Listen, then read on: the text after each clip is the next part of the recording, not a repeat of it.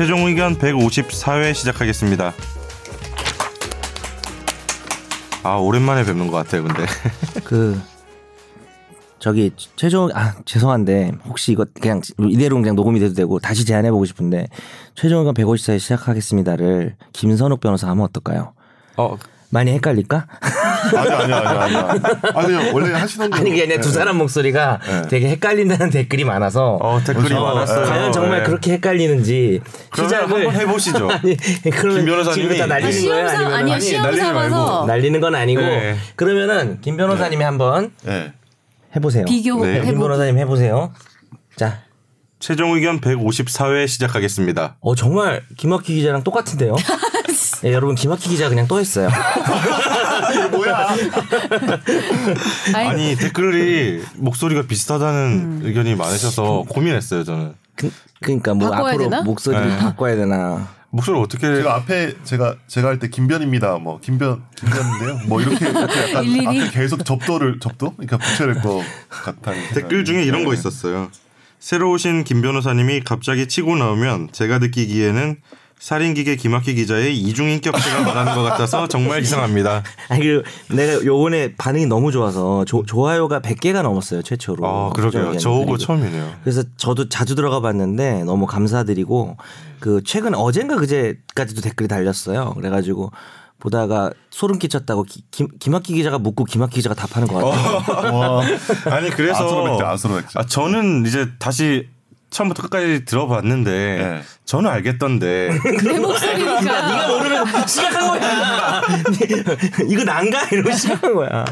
아 근데 약간 이런 톤의 목소리들이 왜 이선균 성대모사 다 될 것 같은 분들 그러면은. 잠깐 두 사람 구별 한번 해보자. 두 분이 동시에 따로따로 봉골레 파스타 한 번씩 해주면 안 돼요? 일단 누군지 얘기 안 하고 청취자 여러분한테 청취자 여러분 퀴즈입니다. 어, 아니, 성대모사를 굳이 하지 마시고 자기 목소리로 봉골레 파스타 일단 한번 해주시죠. 봉골레 파스타 네, 두 번째입니다. 그리고 봉골레 파스타 확실히 다른데 나는. 다른데? 이게 실제로 들으면 다른데 들으면 좀 비슷한 것 같고 제가 계속 듣다 보니까 아 비슷한 몇 군데 겹치니까 비슷한 데가 있더라고요. 그리고 제가 볼 땐 약간 억양도 비슷한 것 같아. 목소리보다 오히려 약간 그 억양이 비슷한 어, 것 같아요. 어, 저는 경상도고 김 변호사님은 서울 태생이시잖아요. 아 저도 경상도. 베이스가 경상도여서 경상도 어, 베이스는 어. 네, 네, 약간. 약간 나오는 청취자분 베이스라. 청취자분들한테 네. 답을 공개 안 했는데 봉골레 파스타 먼저 하신 분이 네, 김선욱 변호사고요. 네. 두 번째가 접니다. 그렇죠. 근데 이제 제가 볼 때는 김선욱 변호사가 이제 첫 뉴비 처음 등장하셨기 음. 때문에 안, 안 익숙하잖아요, 청취자분들이. 그래서 또 이제 얼굴 안 보이고 목소리만 들으니까 저희랑 다를 수도 있지만 그래서 구별이 안 되지만 조금 더 애정을 갖고 들어주시면은 저는 구별이 확실히 되거든요. 그러니까 듣다 보면 네. 구별이 되지 제가 않으실까요? 구별 기준을 하나만 알려드릴게요. 김학희 기자는 그냥 부드럽기만 하고요. 이, 이 사람은 되게 그냥 젠틀 젠틀 젠틀 이미지인데 음. 김선욱 변호사는 부드러운 것 같지만 살짝 시니컬함이 있어요. 음. 약간의 그 날카로움이 있어요 뒷소리에. 제가 그런가요? 네. 어. 어, 약, 어, 살짝 날카로운, 그러니까 최다니엘 아시죠? 옛날에 그 지붕 뚫고 하이킥에 나왔던. 하트 네. 이상하게 네, 그쵸. 뷰티, 항상 하트 봉신이라고 했던 최다니엘 목소리랑 되게 비슷해요. 김선욱 변호사가. 음. 근데 이제 김학 기자는 정말 그냥 부드러운 목소리. 완전히 그냥 100% 저는 그렇게 생각합니다. 네. 참고해 주시기 바랍니다. 저는 그래서 톤을 올- 올려야 되나 생각을 아니, 했거든요. 올리면 제가. 더 비슷해질 수도 있어요. 제가 올리면 오히려 김, 김선욱 변호사가 살짝 네. 그 약간 시니컬함, 약간의 어떤 섹시함이 있어요. 아, 본, 당신, 당신이 안 섹시하다는 건 아닌데 살짝 그런 게 있는 것 같아요. 아닌가요? 예, 감사합니다. 예, 선배님한테서 아침부터 이렇게 섹시하다는 얘기도 듣고. 음, 이 이른 아침에 예, 이른 아침에. 근데 주변에서 뭐 들으신 분 없었어요? 반응 궁금한데. 반응? 특히 아, 김선욱 변호사 네, 네. 제 주변에서 좀 반응이 뭐 나쁘지 않았다. 하트 한 100개 중에 50개는 50 개? 김선우 변호사님 지인 같더라고요. 50개까지는 어떻게 아니고 어떻게 한 20개 정도는 아니 20개는 아니고요. 가족 예. 친지 동원한 거 아니에요? 좋아요. 아, 가족 너무 친지는 많은데. 아닙니다. 예, 가족 친지 네. 아니고 지인 위주로 이렇게 제가 좀 근데 시즌 2에 대한 또 예. 호응이 많아서 많아진 것도 있는 것 같고 감사하더라고요. 감사드립니다. 네. 형. 이거 댓글도. 읽어 드려요 우리 이상민 변호사님이 메일을 보내셨는데 아 그래요? 어, 청취자 사연을 보내셨어요. 청취자 사연 보냈는데요. 여욱씨 이렇게 보내는 이거 어떻게 읽어야 될지 모르겠는데 안녕 하세요 everybody killing machine 하퀴킴 후배가 들어온 안녕하세요 선재킴 언제나 즐거운 number one 민법 일타 연석이 형 그리고 김선욱 변호사님 더하기 박진영 모두 오겐키 데스카 첫 녹음분 잘 들었어요. 절치부심하신 흔적이 드러나더라고요. 약간의 노파심으로 들었는데 김 변호사님 목소리가 아주 그냥 성우여 성우.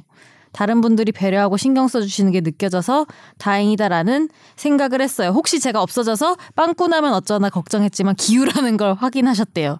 그리고 즐겁고 홀가분하시다고 어, 또 이렇게 네. 애정을 가지고 메일을 보내주셨습니다. 살짝 서운했겠는데 본인 빠지고도 뭐 별 문제가 없어서 기우였대요. 걱정은 하셨나 보네. 네. 그렇습니다. 근데 그래도 또 이상 변호사 없으니까 이상민 변호사만의 그게 좀 없긴 없는 것 같아요. 그럼 어쩔 수 없죠 뭐. 누구나 그런 거죠, 뭐. 보면 이분도 좀 약간 일본 문화에 대한 좀 약간 이해도가 높으신 이해도 남바완 이런 거랑 오겐키 데스까 이런 것들 그냥 일본어 하이 그냥 아재 아니에요. 그냥 아재 아재인 거 아니에요. 네. 분석을 너무 네, 과학적으로 좀 해주셨는데 만나 뵙고 싶습니다. 네. 저도. 만날 일이 있을 것 같아요. 뭐 한번 시간 되실 때 오시죠. 네. 이상민 변호사님은 계속 듣지 않을까요 방송을? 근데 뭐 특별 게스트로 올 수도 있겠죠. 한번 정도 그럴 수 있지 않을까 싶은데 뭐 출연료 송사에 없이. 휘말리시면 저희가 청취자 사연으로 아니. 이상민 변호사님도 청취자 사연 보내시면 저희가 친절하게. 뭐 설명해 드릴게요. 네. 우리 너무 없으니까 좀 보내라 상민아. 답하기 쉬운 걸로. 그리고 바로 그냥 청취자 사연으로 네. 가보겠습니다.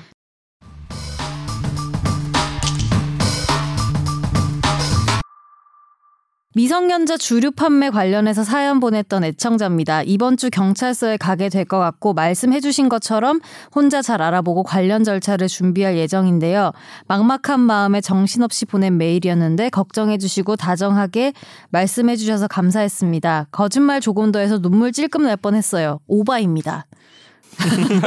역시 우리 청취자답게 법률 관련 얘기는 어려워서 진입 장벽이 높다고 생각했는데 말도 안 되게 쉽게 냉- 재밌게 냉철하게 핵심을 짚어주셔서 항상 감사하게 청취하고 있대요.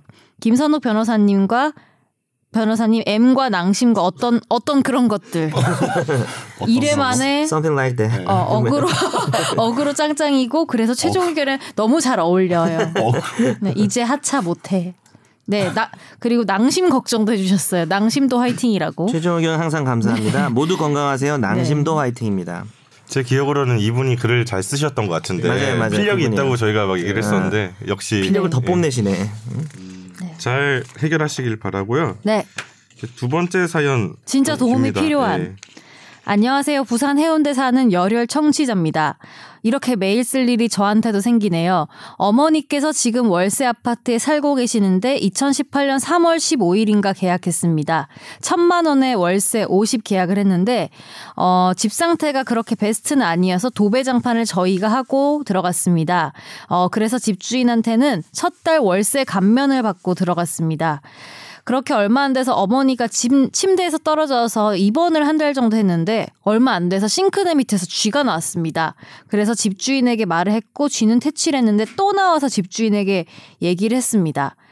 그래서 이사 얘기가 이때부터 나온 것 같은데 집주인이 사람을 보냈고요. 수리비가 80인가 불러서 우선 돌려보내고 관리실에 연락을 해서 수리를 했는데 또 쥐가 나왔습니다.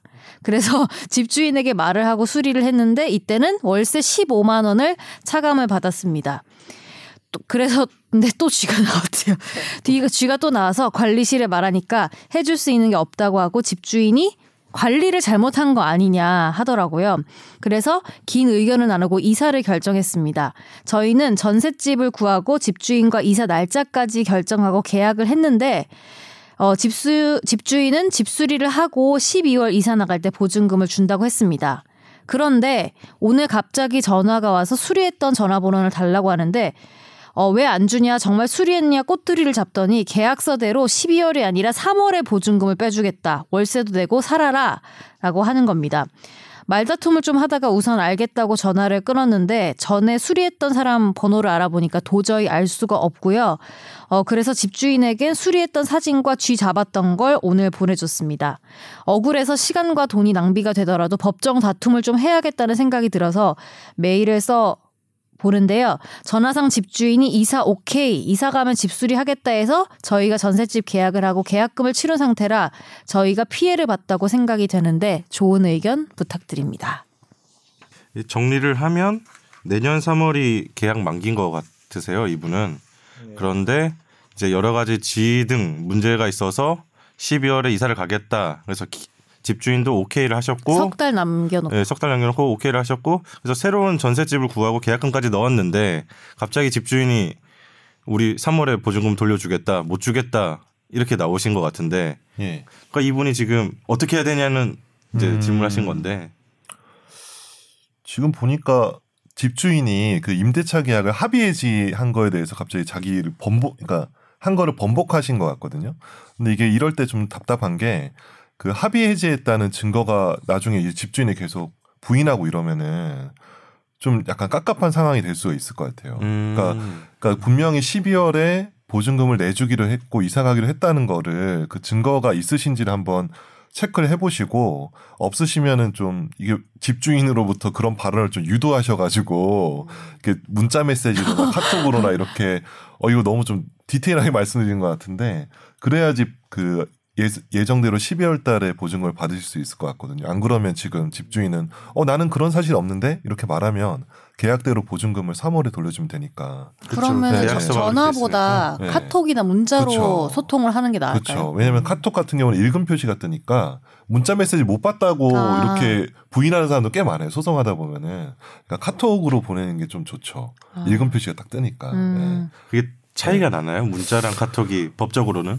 뭐 이게 기본적으로 이제 살아 이게 어떤 메시지나 이런 것들을 이제 읽어야지 이제 인식을 했다라고 이제 판사는 보거든요. 근데 이제 문자 메시지 같은 경우도 보통 판, 뭐 소송마다 좀 다르긴 한데 통상적으로 요새 스마트폰 같은 경우는 이제 메시지 딱 뜨잖아요. 뭐 이렇게 안 읽음 표시 뭐 2, 3 이렇게 뜨기 때문에 그런데도 이제 뭐 아무리 스마트폰을 안 쓰셔도 그걸 안 읽는 사람은 잘 없죠. 그래서 메시지도 도달했다고 보시는 경우가 많은데 제일 좋은 거는 카카오톡이 전 좋은 것 같아요. 저는 소송에서 좀 많이 활용하는 편인 것 같고. 네. 근데 만약에 네.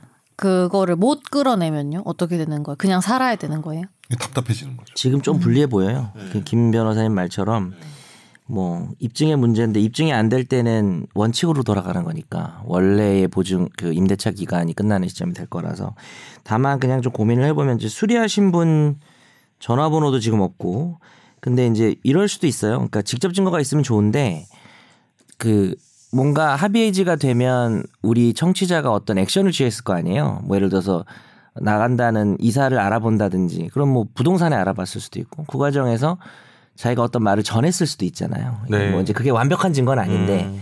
뭐 집주인이랑 정황 증거 정도 어? 나가게 됐다라는 네. 그럼 이제 뭐 중- 부동산 아저씨가 나중에 어 맞다 그때 뭐 나간다 그래서 좀 일찍 일찍 집주인이랑 나가기로 얘기됐다고 했다더라라는 식으로 근데 지금 그런 이제 전해 들은 거라서 음. 직접적인 건 아니라서 이제 김 변호사님 이제 그런 거는 이제 별로 중요하게 어, 생각을 저도 안 하는데 이제 혹시 이제 좀 지푸라기라도 잡는 심정으로 그런 거 좀 알아볼 필요는 있을 것 같아요. 근데 너무 속상한 게 이런 거 듣다 보면은 나도 무슨 일 있으면은 꼭 녹음을 이나 기록을 남겨야겠다고 생각을 하거든요. 이런 사연 보면은 그렇죠. 앞으로도. 근데 너무 슬픈 것 같아. 일일이 그렇게 내가 누군가를 만날 때 대응을 해야 된다는 아니 그렇게 게 해야 돼. 나도 지금 다 녹음하고 음, 있어. 너무 약간 슬픈 너랑 것 같아. 너랑 얘기할 때. 아, 지금 지금 이거 다 녹음되고 있잖아요. 그렇 아, 노청되고 그렇구나. 있어요. 아 괜히 괜히 녹음했네. 바보 아니야? 전화 녹음을 말씀하시는 거죠? 네, 저는 네 사실 근데 그게 불법성이 또 있어요. 누구랑 통화할 때 사실 김학기 기자 나랑 통화하면서 내가 녹음할 거라고 생각 안 하잖아요. 음. 자동 녹음되는 어플이라는 게 사실은 최근에 제가 예전에 한 3, 4년 전에 이미 칼럼 썼던 건데 최근에 그 새로운 똑같은 판례가 또 나왔는데 주목받는 게 있는데 우리가 맨날 두 사람 사이에 대화하면서 몰래 녹음하는 거는 불법이 아니다라고 얘기하는데 제가 불법이다라는 칼럼 하나 쓴 적이 있어요 예전에 매일 경제에 네. 한 3년 전에 민사상 불법이에요 민사상 그래가지고 둘이 대화하는 걸 몰래 녹음해가지고 어디다 뭐 증거로 낸다든지 누구 다른 사람한테 들려줬을 때 그거를 대화했던 상대방이 원하지 않는 걸로 보인다면 네. 어 그런 행위가 민사상 위자료 책임을 진다는 판례가 예- 지방법원 판례지만 예전부터 음. 있었어요. 그래서 사실 그런 게 조금 애매하긴 한데 하지만 분쟁이 커졌을 때는 그 분쟁 해결하는 게 더 중요하니까 음. 뭐 감수하고 녹음을 해야죠. 우선순위가 음, 그죠. 바뀌는 거죠. 일단 사연 보내주신 청취자분은 그때 집주인과 합의할 때 어떤 뭐 증거가 있는지부터 한번 확인해 보셔야겠네요. 네. 이를테면 전화 녹음이 있을 수도 있을 거고 그쵸. 문자를 주고받았을 수도 뭐 있을 사진도 거고. 보내셨다고 그리고 하니까. 음. 한마디만 더 하면 임대차 계약에서 임대인은 임차인이 여기서 정상적으로 살 수 있게 해줘야 되는데 음. 이렇게 그냥 GGGG 베이비 베이비 뭐 약간 이런 쥐가 지금 계속 나오고 있잖아요. 네, 사진도 이렇게 보내주셨어요. 시골쥐 서울쥐 다 나오고 이런다면 이거는 살 수 없는 상황이 아닌가. 그러면 합의 해지가 안 됐어도 뭐 해지 사유가 될 수 있지 않을까. 아, 뭐그 이 부분도 뭐 자체로만 그 부분도 좀 고민해 볼 수 있겠다. 뭐 예, 그런 생각이 듭니다. 그래서 예, 그렇게 하나만 추가하라. 그러면 집주인이 끝까지 버티면 어떻게 해야 돼요? 쥐를 풀어야지 집주인한테. 집주인 집에요? 네. 니도 당해봐라 이러면서 씨. 어, 미안합니다.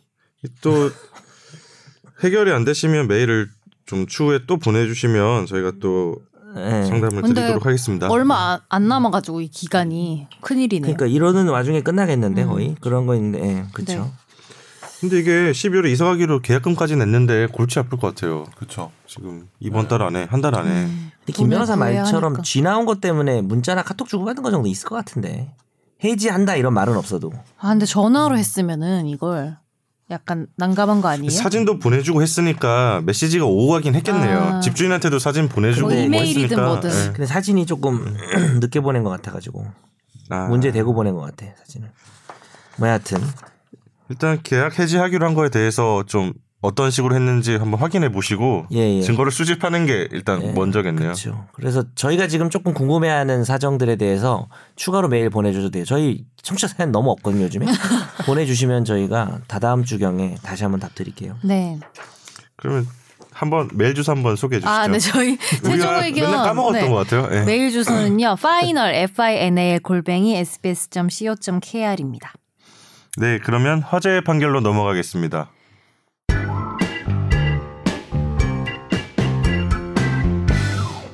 어, 유명 한국사 강사인 설민석 씨는 2014년에서 2015년 교양서와 역사 프로그램 등에서 3.1 운동 당시 민족 대표들이 우리나라 1호 룸살롱인 태화관에서 낮술판을 벌였다고 주장을 했습니다. 특히 손병희 선생에 대해선 기생인 태화관 마담 주옥경과 사귀는 사이였다. 자수하는 과정에서 일본 경찰이 인력거래 보내오자 택시를 불러달라고 행패를 부렸다라고 말하기도 했는데요. 어, 유족들은 설 씨가 허위 사실로 민족 대표 후손들의 명예를 실추시켰다면서 총 6억 3천만 원의 손해배상을 청구하는 소송을 어, 지난해 4월 제기했습니다. 그리고 서울중앙지법은 후손 21명이 어, 낸 이 손해배상 청구 소송에서 설 씨가 총 1,400만 원의 위자료를 지급하라면서 원고 일부 승소 판결했습니다. 이건 좀 유명한 사건이긴 했죠. 네. 그러니까 이 소가 제기되고 할 때 다 뉴스 나왔던 얘기긴 한데 이거를 어떠셨어요? 예? 보시기에는. 어 표현이 좀 심하지 않았나 생각은 개인적으로 했었는데 네. 이게 근데 솔직히 얘기하자면 옛날에 국사 시간에 다 이런 식으로 설명을 해주잖아요.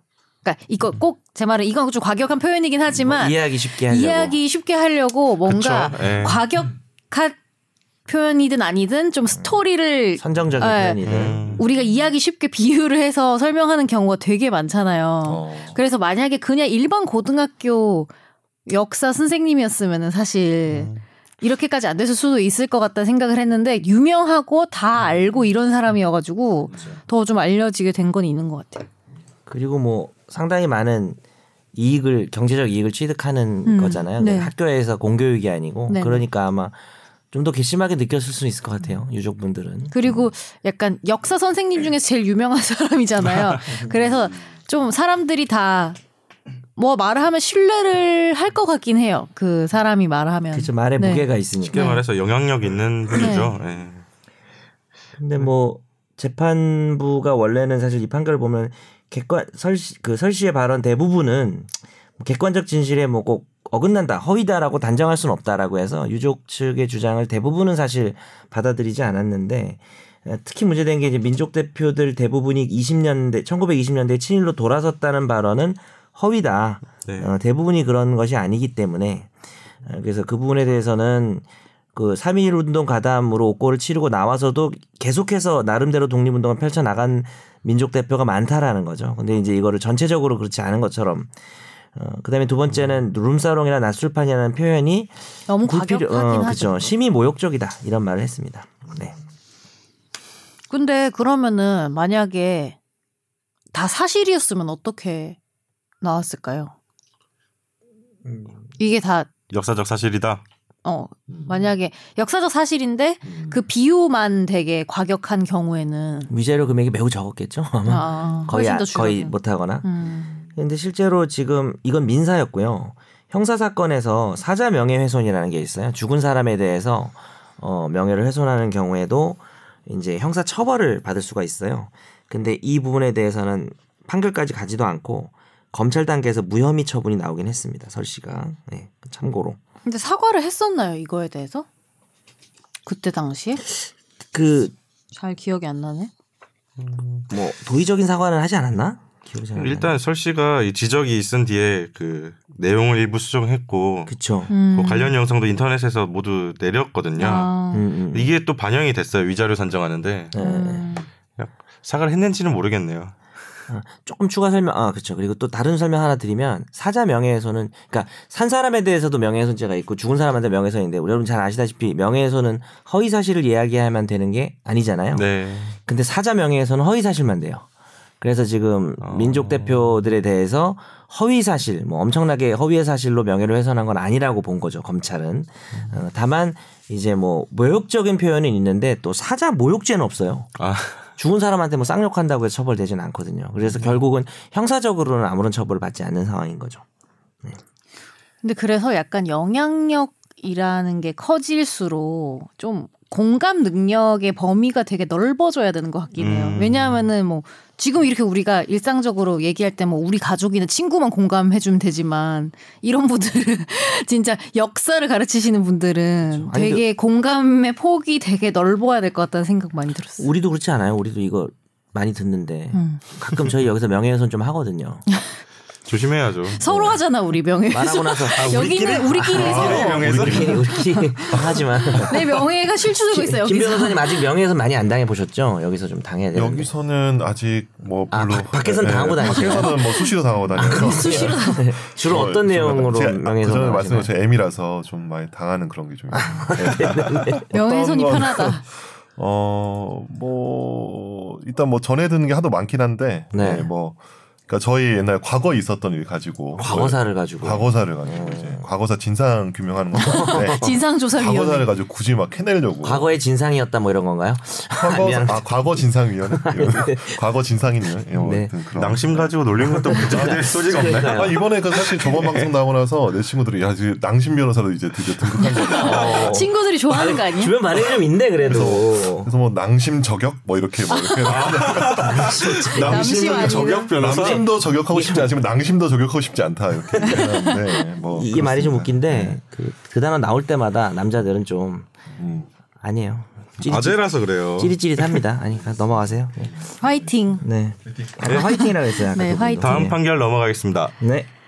유 씨는 2017년 5월 오전 12시 40분쯤 손님을 태우고 서울 관악구의 도로를 달리다가 갑자기 A 씨의 차가 끼어들어서 어, 화들짝 놀랐습니다. 다행히 이 기사 유 씨가 급정거에서 사고를 피했지만 차량이 급정거에서 택시에 타고 있던 승객 한 명이 앞좌석에 코를 부딪혔습니다.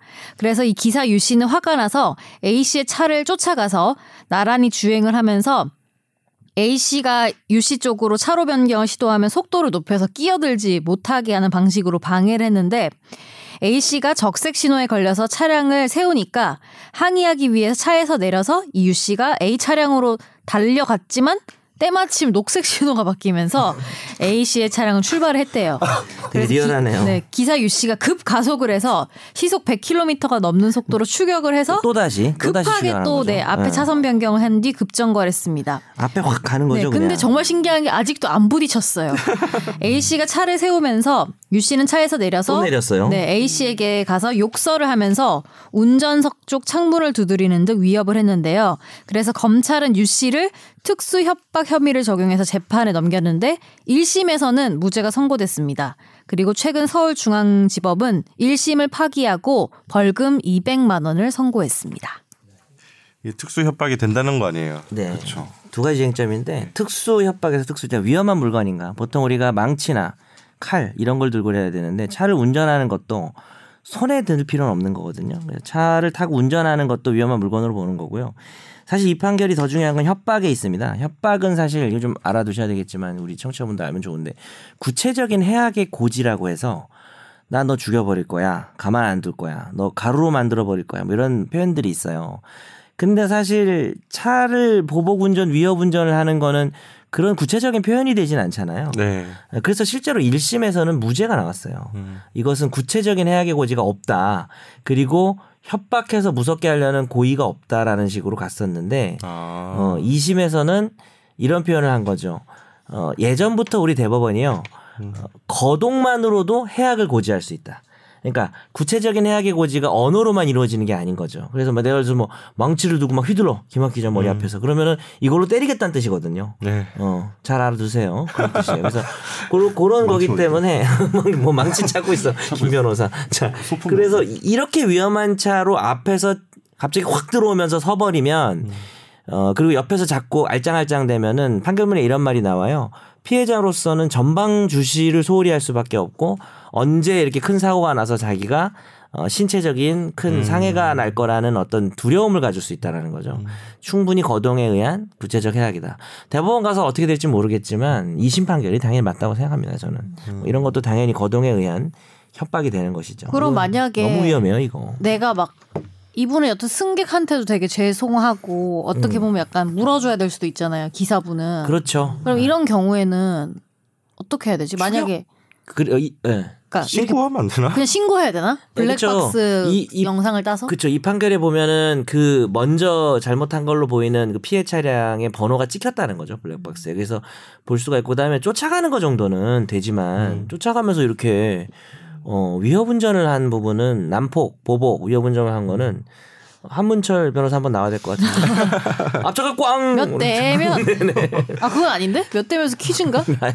몇 대? 몇 대면서 뭐지? 몇 대 몇일까요? 이렇게 하잖아요. 네. 김 변호사님은 이거. 네. 일단은 뭐 차에서 내리 내려서 간 게좀 약간 세지 않을까. 물론 이제 제가 보기에는 또박또박 차에 안 걸어간 내려가지고 그냥 계속 막 이렇게 막 레이싱을 했으면은 뭐 난폭 운전, 보복 운전 요새 또 이렇게 뭐 처벌하고 있잖아요. 있죠. 처벌하고 있는데 그 정도에서 멈췄을 것 같은데 음. 그 다가가지고 뭐 욕설하고 이런 있죠. 네. 그런 것들이 mother 좀, father. 예, 좀 돼서 폭- 특수협박으로 기소된 게 아닐까라는 좀 생각이 좀 들고요. 내린 부분이 중요한 것 같다. 예, 내렸다. 저 최근에 또 아, 네. 이렇게까지는 아닌데 좀 다른 건데 그 도로 위에서 궁금한 게 있었는데 앞에 차가 담배 피우는 경우 있잖아요 음, 음. 차에서 근데 그거를 이렇게 해가지고 버렸어. 어떻게 내 차에 튀었어 어. 근데 그게 뭐 예를 들면 아 실제로. 그랬다는 게 아니고 아. 뭐 부식이 되거나 그걸로 인해서 불이 나 차가 갑자기 아, 그런 불이 케이스들이 나 있어요. 그러면은 네. 어떻게 해야 돼요? 아 담배 불이 이렇게 튀어가지고 불이 나는 케이스도 있어요? 네, 꼭 어 저희가 그냥 사건 팀에 있을 때 주말에 뭐 사건 사고 뉴스 이런 거 하면 꽁초 태우면 이제 이게 재수가 안 좋을 손가락. 왜 중간 손가락 가운데 손가락 가운데 손가락 올리고 설명해가지고 아유, 깜짝 놀랐어요. 두 번째 네. 아니 두, 네. 담배를 이제 운전석에 피다가 그대로, 꽁초를 아. 버리잖아요. 그러면 트럭 적재함에 아, 날아가서 수는 불. 붙는 경우가 좀 종종 있어요. 선제 트럭 몰아? 네. 아니, 그건 아닌데 트럭 적재함 아니고 아니 그냥. 문득 궁금했어 이걸 보고 어. 최근에 되게 기분이 안 좋아서 그걸 보고 지금 김 기자가 얘기한 정도면 당연히 문제가 되는 거예요. 그럼 찍어서 보내면 되나요? 근데 영상? 본인 차는 그러니까 손괴를 입을 정도가 될까요? 담배째 그걸 잘 아니 모르겠어. 예를 들면 그렇다는 거죠. 기분은- 가정을 해보면 기분은 당연히 나쁠 것 같은데 모욕이 될 수 있는데 담배를 던지면 고의는 아닐 것 같아서 고의가 아니면 과실 모욕죄는 없고 특별히 저는 그건 민사로 해결해야 돼. 민사로? 예, 민사해도 얼마 안 될 것 같은데요. 몇십만 그래요? 원 정도. 아, 차에 만약에 불이 붙는다면 아, 그거는 불이 붙어서 심각하죠. 내가 탈출을 했어. 그러면 그러면- 그건 저쪽 과실이니까 그거는 당연히 물을 수 있겠죠.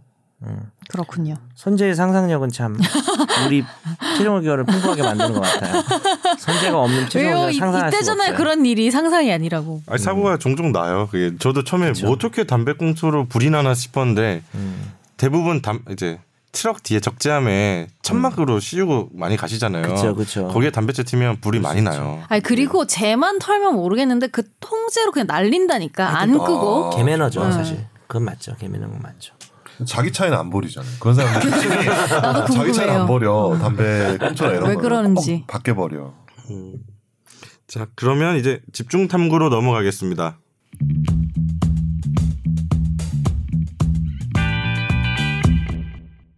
오랜만에 오랜만에. 음. 오랜만에. 아 오랜만에 집중 탐구네요. 진짜. 어 제가 이번 주에 집중 탐구 주제는 그 형제복지원 사건을 가지고 왔습니다. 그 문무일 검찰총장이 이제 27일 그 형제복지원 사건과 관련해서 피해자들을 직접 만나서 사과를 했습니다. 이게 문무일 총장이 되고 두 번째 사과인데요. 저는 약간 좀 인상이 깊더라고 영상을 보니까 이제 검찰총장이 울먹거리면서 사과를 하더라고요. 네. 혹시 보셨나요? 네.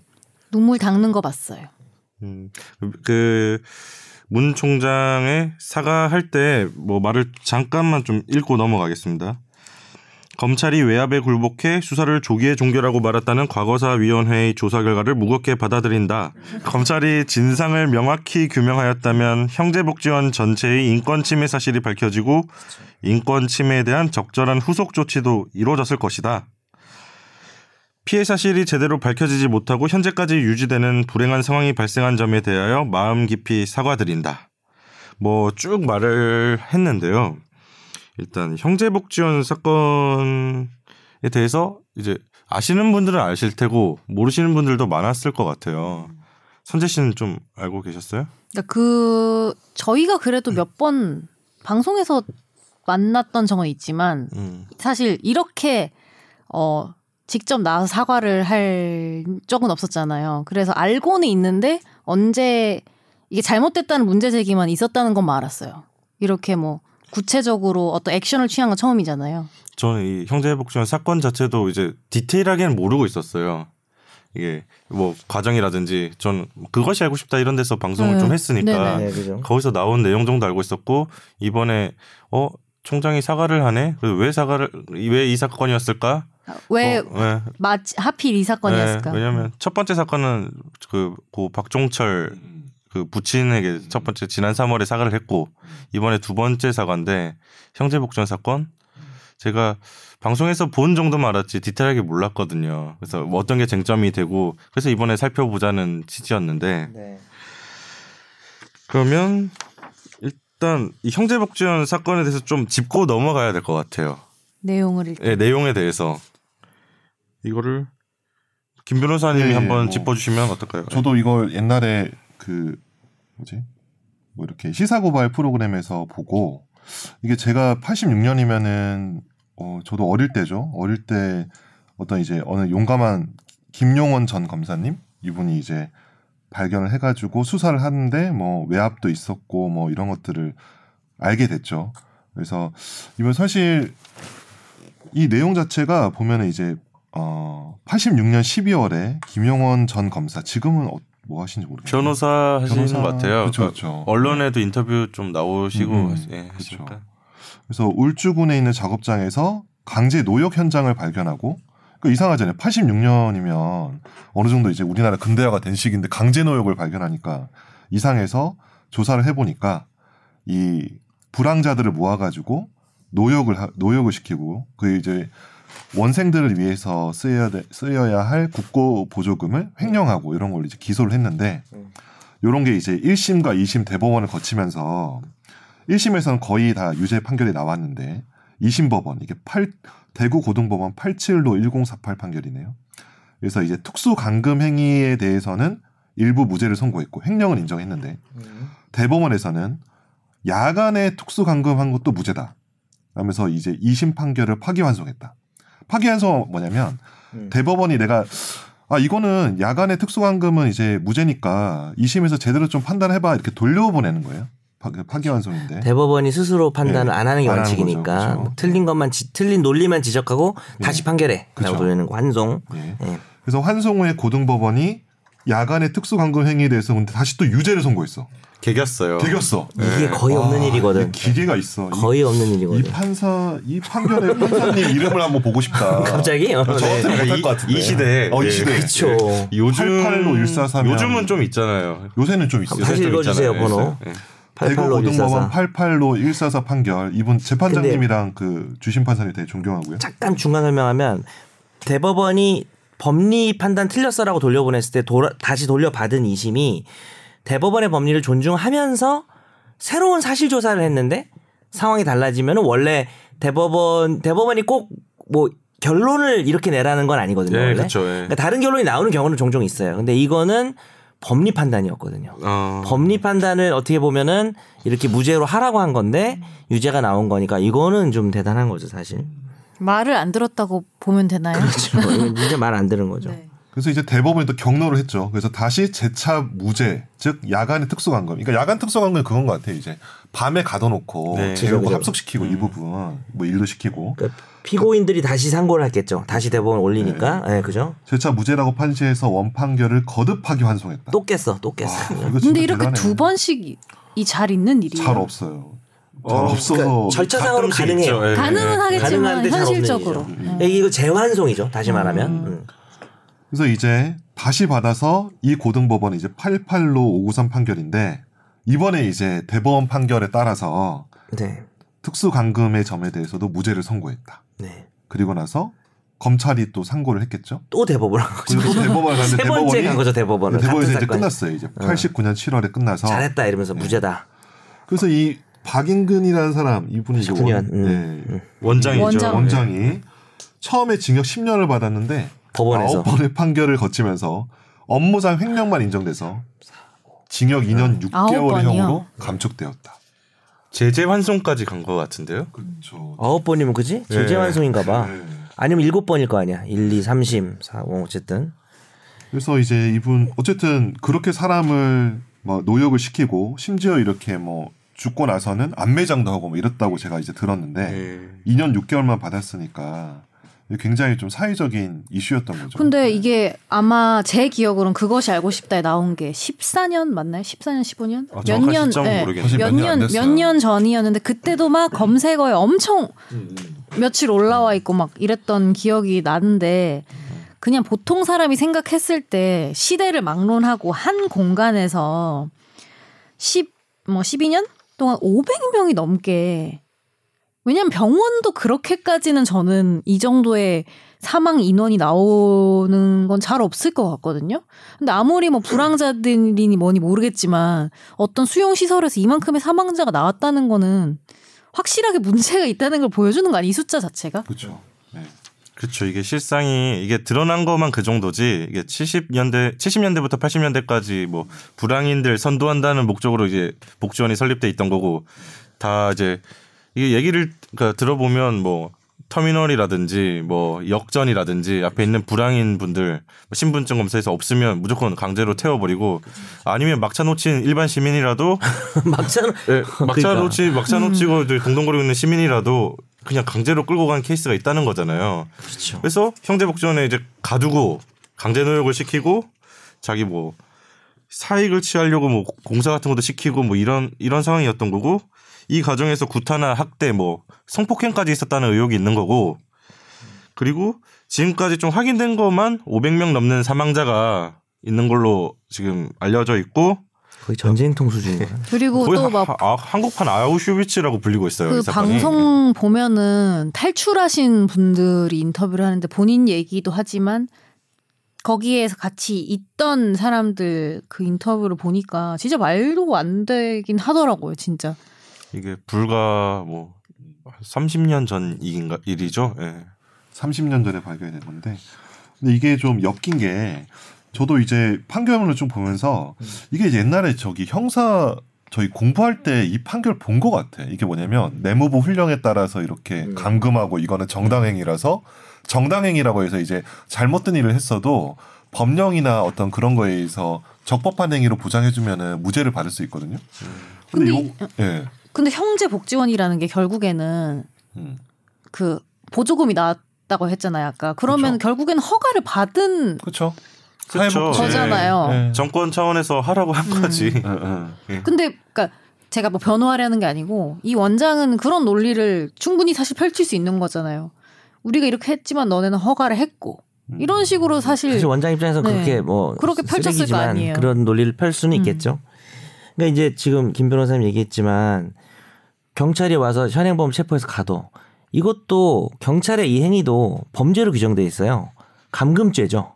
어. 체포 감금죄라는 게 있어요. 타인을 근데 경찰이라는 건 왜 괜찮죠? 그 법령이 있으니까 괜찮은 거예요. 범죄 현행범이라든지 요건을 갖추면 현행범 체포하고 뭐 잠깐 뭐 가둬둘 수 있고 그다음에 구속영장 발부해서 어 국가의 시설에 가두는 거는 감금죄 안 되잖아요. 그렇죠. 근데 이제 문제는 이거죠. 아까 김 변호사님 얘기한 것처럼 내무부 훈령에 의해서 이런 감금이 이루어졌다. 근데 이 감금이 중요한 건 어, 우리 헌법에 기본권이 많지 않습니까? 근데 그 중에 맨 앞에 있는 기본권이 신체의 자유예요. 음. 그러니까 뭐가 구체적 기본권 중에 그러니까 무슨 뭐 평등권 이런 게 더 앞에 있긴 하지만은 인간의 존엄성 이런 추상적인 거 빼고 나한테 와닿는 것 중에 제일 센 아, 거는. 신체의 자유인 그쵸. 것 같아요. 예. 근데 신체의 자유는 법률이 의해서 의하지 않고는 안 되는데 문제는 이제 뒤에도 나오겠지만 내무부 훈령 이제 김 변호사님 설명해 주겠지만 이게 법률이 아니거든요. 그래서 이제 이걸 근거로 아까 김 변호사님 얘기한 것처럼 범죄를 저질렀어도 법령이 인정을 해주면 범죄가 안 되는 건데 이 내무부 훈령이 과연 범죄를 정당화할 만한 것이냐 이게 이제 두 번째 포인트로 넘어가게 되겠죠. 예, 그래서 이제 내무부 훈령을 보면은 이제 법률이 그러니까 우리 이제 사람들 헌법이 있잖아요. 헌법 밑에 바로 법률이 있고 국회가 법률- 만든, 네, 그렇죠. 네. 국회가 만든 이제 입법부 우리가 국회의원은 저희가 이제 선거에서 투표를 하잖아요. 그쵸, 네. 그 사람들 어떤 민의가 모인 것이 민의가 그러니까 민의에 따라서 선출된 국회의원들이 만든 게 법률이고 네. 그 법률 밑에 뭐 대통령령, 대통령이 만든 거죠. 그거는 국회의원이 개입하지 않고 그리고 부령, 그래서 각 정부 부처에서 만든 령이 있는데 점점 더 급이 낮아지는 그쵸, 거죠. 점점 급이 국회의원이 낮아지는데. 만든 게 아니니까. 그렇죠. 근데 이게 내무부령이라는 이 단어에서 알 수 있는 것처럼 이 내무부라는 말이 정말 옛 단어잖아요. 그러니까 이 단어 아는 사람 옛 사람이야. 보통 이러지 한마디로. 예. 아내를 소개하면서 우리 집 내무부 장관이야. 그렇죠. 내무부 장관. 너무 싫어. 예, 그러니까 이런 내무부 나 못 들어봤는데. 나는 어르신들하고 못 들어봤어 나는. 이거 한 50대 이상에서 껄껄껄. 내무부 장관 이런 말 많이 나오는데. 네, 그래서 내무부령이라는 거는 한마디로 법률보다도 두 단계나 아래에 있는 거잖아요. 내무부가 자치적으로 만든 거죠. 그쵸. 뭐 자기들 네. 절차가 있겠지만 내부 절차로 네. 만든 그죠. 예. 그러니까 국민의 민의와는 관계없이 행정부의 어떤 사무관급 이상들이 만든 하면 행정부에서 만든 법, 그러니까 그런 법률보다 훨씬 더 급이 떨어지는 어떤 그런 그쵸. 규정인데 그죠. 그걸 가지고 이제 사람을 가두고 이런 거예요. 근데 말도 안 되는 거죠. 네. 사실은. 근데 그거를 사실 근데 내무 부령이나 뭐 그러니까 어떤 부령이나 대통령령으로도 분명히 뭐 구속을 할 수 있겠지만 그 위에 있는 법률의 구체적인 규정이 있어야 돼요. 그 음. 규정이 있고 그거에 따라서 이제 어떤 구체화하는 정도로는 가능한데 이제 법률에 근거가 있는 훈령이면 네, 오케이인데 그렇죠. 우리가 보통 위임이라고 네. 그러죠. 법률이 하위 법령에다가 음. 자세한 건 니들이 규정해라고라고 근거라도 만들어주면 네. 아주 디테일한 건 규정할 수 있어요. 근데 이거는 아예 단 건데. 최초로 가둔다라는 근거가 훈령 단계에서 드러 그 만들어진 거니까. 그 위에는 없으니까. 그것도 막 네. 나중에 막 시급하게 막 뒤늦게 만든 거잖아요. 어찌 보면. 네. 예, 그죠. 그래서 어쨌든 이 내무부령의 내무부령은 어떠한 위에 상위 법률의 어떤 근거가 없기 때문에 사실은 위헌이었던 거죠. 근데 그 당시에 어목한 시절에 누가 이걸 내무부령이 위헌입니다 이렇게 얘기하면은 좀 조용히 뭐 이렇게 그 당시 안기부죠 안기부 예. 안기부에 이렇게 조용히 뭐 끌려간다거나 오늘 이런 옛날만 일이 옛날만 많이. 옛, 예. 옛 단어 지금 많이 나오는데 음. 이게 내무부 훈령의 내용이 저도 이번에 좀 자세히 읽어봤는데 너무 좀 말이 한번 읽어주세요. 그 옛 단어들 많이 나오는데 일정한 주어가 없이 네, 불황인의 뜻인데 네. 저희도 뜨끔뜨끔하죠. 이거 듣다 보면 가끔 이제 할 일 없이 밖에 돌아다니면 다 불황인이니까. 어, 그렇죠. 저도 가, 아니 그만. 예, 관광업소, 접객업소, 역, 버스 정류소 등 많은 사람이 모이거나 통행하는 곳과 주택가를 배회하거나 좌정하여. 와 이거 좌정 이거 정말 옛 단어죠. 그러니까 앉아 있는 거예요. 앉아서 구걸 또는 물품을 강매함으로써 통행인을 괴롭히는 거린, 껌파리, 앵벌이 등 건전한 사회 및 도시 질서를 저해하는 모든 불황인인데 거기에 이제 이게 약간 좀 구체적으로 뭐가 있냐면 뭐 빈 지객군 뭐 이런 표현, 노변 행상 뭐 이런 게 나오거든요. 그러니까 그런 사람은 이게 다 불황이네요. 불황인 혹은 준 불황인으로 돼서 언제든지 다 이렇게 수용을 해서 굉장히 좀 그, 폭력적인. 그리고 이들을 다 묶어서 표현한 게 사회에 나쁜 영향을 주는 자들 이거라서 너무 추상적이죠, 그죠? 그렇죠. 아니 근데 정작 본인들이 사라져야 할 분들이 네. 누구를 사회에서 사라져야 한다 어떤 인간을 평가할 수 있다는 게 정말 그렇죠. 어이가 없네요. 네. 보니까. 문제는 이제 이 사람들 뭐 단속하는 거 정도는 뭐 어떤 적정한 절차를 지킨다면은 네. 나가세요. 뭐 이런 정도는 지금도 하죠, 사실. 음. 네, 근데 이. 사람들을 이렇게 불황인이었다는 이유로 가두고 강제 노역을 시키고 사람이 죽어나간 거 아니에요? 심지어 거기 폭행까지. 그게 그게 문제인 거죠. 그러니까 약간 그 발상이 저는 너무 어떤 인간이 한 인간을 치워버리겠다고 생각하는 발상 자체가 그냥 너무 신기하네요, 정말. 삭제. 그렇게 해서 이제 검찰 개혁위원회에서 권고를 하는 했죠. 이제 두 가지를 권고를 했어요. 이제 검찰총장이 형제복지원 사건 판결에 대해서 비상상고를 신청할 것을 권고한다. 두 번째는 인권 침해와 관련해서 피해자들에 대한 사과도 적절한 시점에 이루어져야 할 것이다. 저는 이게 비상 조치도 좀 저는 많이 접하지 못했던 거거든요. 처음 들어봐요. 네. 비상 상고. 저도 옛날에 공부할 때 이렇게 조문으로만 보고 저도 사건을 해본 적 없는데 이거 어제 검찰총장이 하니까 저는 할 일이 없겠죠. 근데 이제 그렇네. 야 검찰총장이 대부분 할할수수 있겠네. 없으니까. 검찰총장만 할 수 있게 그쵸. 법에 정해져 있잖아요. 네. 우리 대한민국에서 단 한 명만 할 수 있는 거예요. 와, 비상상고. 네. 와, 이거 좀 간지난. 아 죄송합니다. 간지 맞죠? 네, 사실 간지. 이게 네. 상당히 비상적이고 예외적인 음. 구제 수단, 매우 심각한 문제가 있을 때 할 수 있는 거죠. 이제 이게 검찰총장은 판결이 확정하는 확- 확정된다는 건 뭐냐면 이제 판결에 대해서 뭐 항소, 상고해가지고 더 이상 다툴 수 없는 그 순간을 확정이라고 하는데 그러면 이제 세상 누구도 건드리지 못하는 거예요. 그 사건의 심판이 근데 건드릴 수 있죠. 이 비상상고로 이 심판이 법령에 위반한 것을 발견한 때에는 대법원에 비상상고를 할 수 있다. 법령에 위반. 그러니까 이제 법률에 근거가 없는 위법한 내무부 훈령에 따라서 사람들을 이제 심판했잖아요. 근데 이제 이 형제복지원, 형제복지원의 그 원장을 내무부 훈령을 따랐으니까 이 사람은 죄가 없어. 강금은 죄가 아니야 라고 대법원이 판단했으니까 이거는 법령에 위반, 위반한 거죠. 그죠? 헌법 질서에도 위반하고 법률에도 위반하고 그렇기 때문에 이 대법원 판결에 대해서 대법, 그러니까 대법원에 비상상고를 하는 거죠. 그러니까 한마디로 네가 잘못한 거를 네가 다시 시정해라고 대법원에 이렇게 검찰총장이 지르는 거죠. 그러니까 어떻게 보면 민주주의 사회에서 사실 여러 가지 약간 좀 저는 약간 대의제 민주주의에서 약간 회의적인 생각을 좀 많이 하는데 그거의 어떤 여러 가지 결점을 이런 제도를 통해서 보완, 보완 한다. 약간씩 어. 보완하는 제도 중에 하나가 아닐까. 그러니까 좀 대중들에게 되게 각인시켜주는 음. 효과가 이데올로기적 국가장. 아 이게 너무 어려운 말씀이 그런데 그러니까 그런 식의 좀 제도인 것 같긴 하지만 꼭 필요한 제도인 것 같긴 해요. 이 제도는 이거는 많이 활용을 해야 될 필요가 아홉 있다. 번을 했는데 또 하는 거예요? 그렇죠. 열 번을 한 거죠. 열 번째를 하겠다는 이 그런 원장님 원장 아저씨는 계시 살아 계실지 모르겠는데 모, 모르겠네. 어떻게 될지 모르겠다. 이게 이제 여러분이 확정 판결 얘기를 좀 해주는데 조금 보완을 하- 보, 보충을 하자면은 그러니까 판결이라는 것이 세 번에 삼심제라는 구제 제도를 줬는데 그것까지도 해서 끝났을 때는 민사고 형사고 간에 더 아무도 못 다투는데 원래 이제 우리가 잘 알고 있는 확정 판결을 다루는 유일한 방법이 뭐죠? 영화 제목도 있지만 사실 재심이에요, 재심. 뭐 민사는 뭐 뭐 큰 의미가 없고 형사 같은 경우는 피고인 입장에서 유죄가 나왔지만 뭐 무죄를 의미하는 새로운 증거가 나왔다든지 하는 경우에는 아니면 와서 누가 증언해가지고 자기가 유죄가 됐는데 그 증언이 위증이야.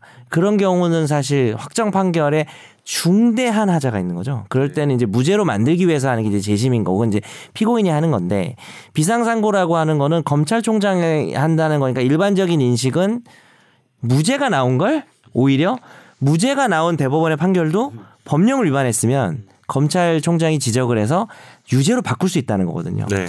근데 이제 지금까지 비상상고 사례가 계속 꽤 몇 개가 있는데 에, 그래도 뭐 검사는 공익의 대변자로 되어 있는 거기 때문에 억울하게 유죄가 나온 법령 위반으로 판결이 법령 위반해서 억울하게 유죄가 나온 사람을 위해서 이거 무죄로 바꿔달라는 식의 비상상고도 되고요. 근데 지금 보고 계시는 우리 케이스는 어, 형제복지원 사건에서 그 원장이 무죄가 나왔는데 이걸 유죄로 바꿔달라는 음, 어찌 보면은 사실 그 피고인의 지위라는 게 되게 중요하잖아요. 무죄 확정 판결이 나오면 사실 100% 이제 자기는 자유의 몸이 됐다고 생각을 하는 게 맞아요.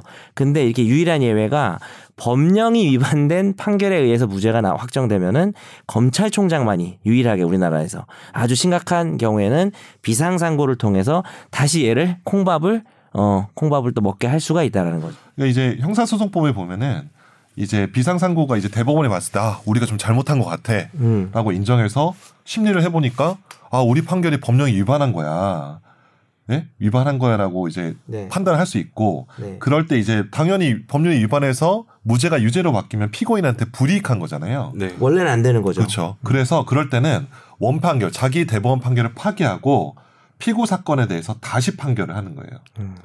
그럼 이제 다시 그냥 처벌을 할 수도 네, 있는 거죠. 처벌을 하는 거죠. 네. 그래서 이 징역을 다시 살 수 있는 거죠. 근데 음, 사정권 안에 사정권이 사정권 안에 들어가 있는 거지. 그렇군요. 네. 음. 근데 음. 지금 제가 찾아보니까 이 박인근 원장은 음. 2016년에 음, 음. 86세까지 호화롭게 잘 사시다가 호화롭게. 아. 학교 재단 운영도 하고 그 돈으로 음. 헬스장 사업도 하고 하시다가 어. 근데 2년 전에 사망을 했는데 그러면은 어떤 뭐- 조치를 취할 수는 없잖아요. 그렇죠. 그럼 상징적인 의미밖에 없겠네요. 이 케이스는 음. 죽었기 때문에. 그렇죠.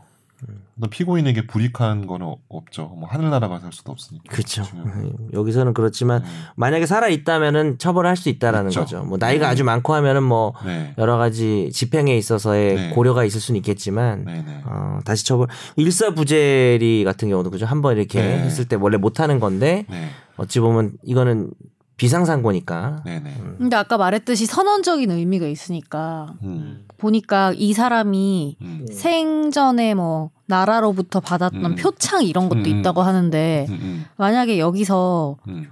이렇게 결과가 나오면은 음. 그런 것도 다시 물릴 수 있는 거 아닌가요?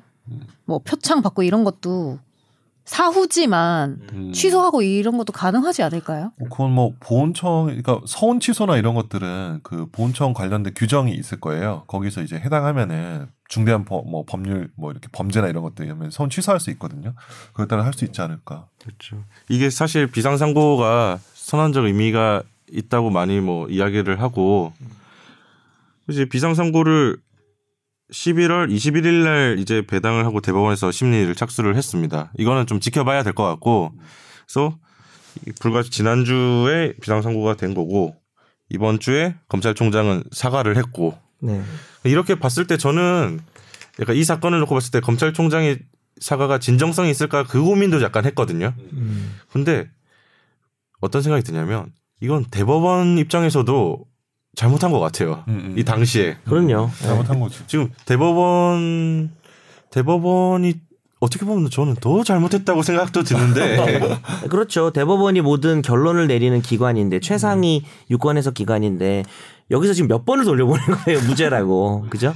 그래서 저는 검찰총장의 진정성에 대해서 뭐 이제 온전하게 뭐 알 수는 없지만 어느 정도 진정성에 대해서 저는 있지 않을까 그런 고민을 하는 단계 네, 고민을 맞습니다. 했고 이건 좀 지켜봐야 될 것 같아요. 그러니까 대법원이 내무부 훈령을 근거로 무죄를 선고하려면 내무부 훈령 따위가 헌법이나 법률에 위반된다는 판단을 할 수가 있어요. 음. 그러니까 그것이 위헌적 법령이라면 이렇게 세 번씩이나 음. 돌려보내면서 무죄를 집요하게 유지할 이유가 없었어요. 그래서 그런 의미에서 김 기자님 말에 저도 동의를 합니다. 적극적으로. 판결 중에 그런 내용이 있던데요. 아까 보니까 그 뭐 어쩔 수 없이 대법원에서 그렇게 했기 때문에 뭐 그렇게 우리가 받아들인다.